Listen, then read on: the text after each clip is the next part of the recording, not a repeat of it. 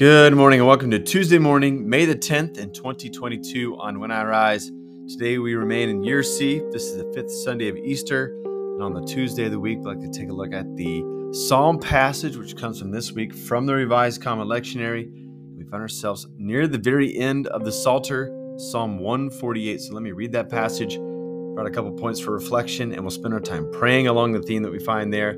Thanks for making this part of your morning on When I Rise. Let's allow our souls to rise and meet God together in a time of prayer.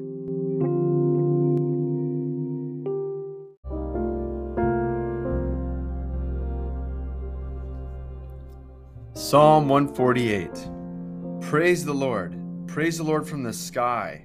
Praise him in the heavens. Praise him, all his angels. Praise him, all his heavenly assembly. Praise him, O sun and moon. Praise him, all you shiny stars. Praise him, O highest heaven and you waters above the sky.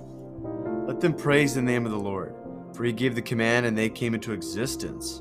He established them so they would endure. He issued a decree that they would not be revoked. Praise the Lord from the earth, you sea creatures and all you ocean depths. O fire and hail, snow and clouds, O stormy wind that carries out its order, his orders. You mountains and all you hills, you fruit trees and all you cedars, you animals and all you cattle you creeping things and birds, you kings of the earth and all you nations, you princes and all you leaders on the earth, you young men and you young women, you elderly, along with you children. Let them praise the name of the Lord, for his name alone is exalted. His majesty extends over the earth and sky. He has made his people victorious. He has given all his loyal followers reason to praise. The Israelites, the people who are close to him. Praise the Lord. This is the word of God for us.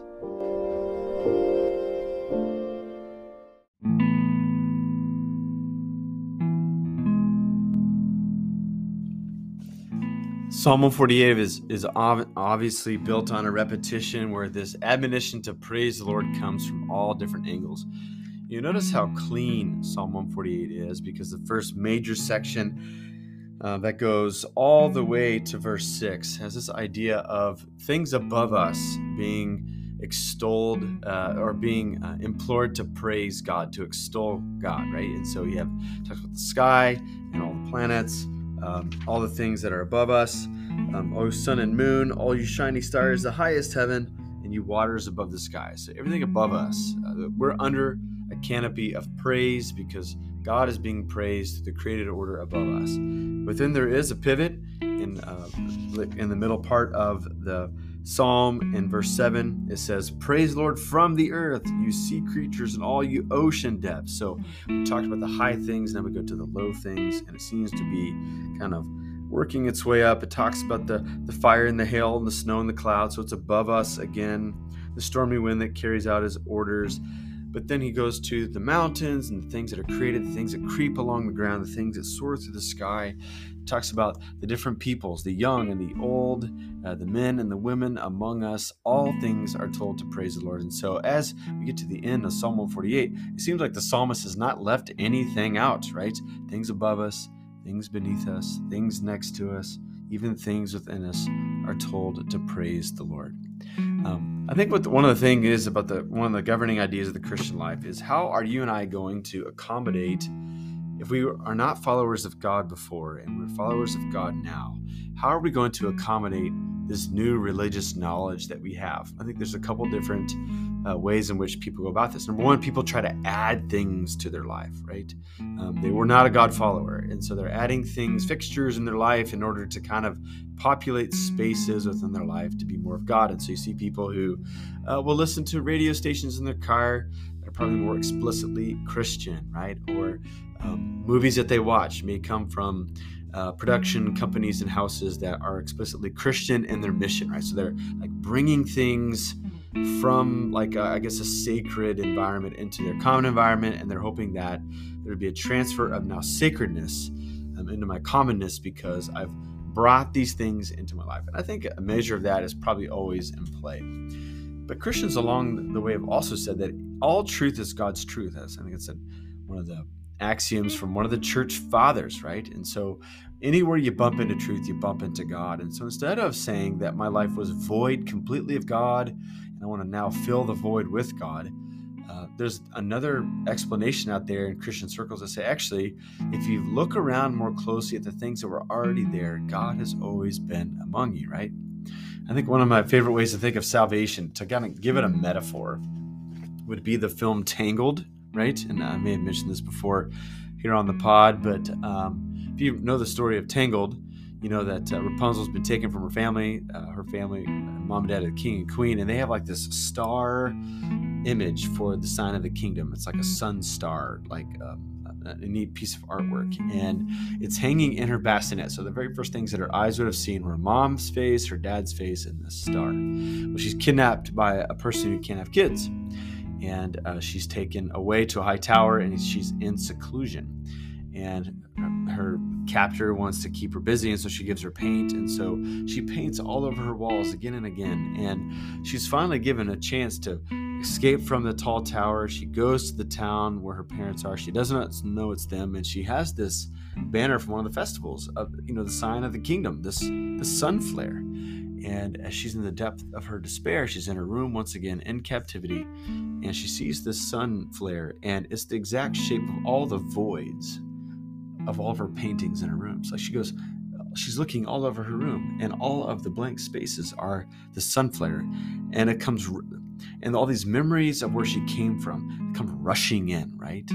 And that is the solution. That is her salvation. That is her great unveiling of who she really is, right? She's been lost all this time. And it's been there all this time. She just needed the interpretive key. I, I, I think that's where some Christians have taught salvation is. It's not that we're like hauling all this new stuff into a common space. God's been there all along. And what evangelism is, is actually a curating of what's already been there right under our noses, and we haven't had the eyes to see it. Maybe that's what's going on in Psalm 148. Look all around us, all these things I've been praising God all along, and being a Christian, being integrated into the Christian story just now gives us the interpretive key to, interpretive key to say, hey, this has already all been going on. This is not new, but now I have the eyes to see it. Yeah. So that that that helps us on a day like this, right? Tuesday we've got like, you know, budget meetings in the afternoon or we're like, you know, going to lunch with a friend that we haven't seen in a while and there's a thought in the back of my mind like, man, if I could just like I have plenty to do, like if lunch got canceled, it might actually be a grace to me. But the Christian disposition says no. The budget meeting in the afternoon, and that lunch with a friend that I'm only like halfway excited about, like God could pop up in the middle of all that. And I have the interpretive eyes to see it now because I've been found in Christ, right? So maybe Psalm 148, it's like the warm up tune, kind of like the, the, the pet music that allows us to discover this great truth that no matter where we find our feet today, God could be there too. He probably is there too. And so now we have this impulse to look for Him wherever we find ourselves. So, with that in mind, Let's spend some time praying to our God this morning.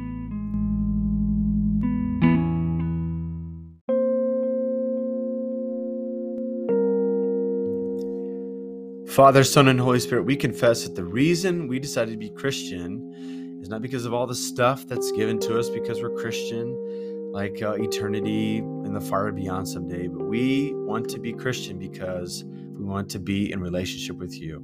We thank you that your word tells us that you've already given us everything for life and godliness. We cannot get more of you, God. We have all that we could ever have at excess at this moment. And so we thank you that you've revealed who you are to us. You've brought us into your family. You've ascribed to us new life and citizenship in heaven. And so, God, we think that we wake up today with so much going for us.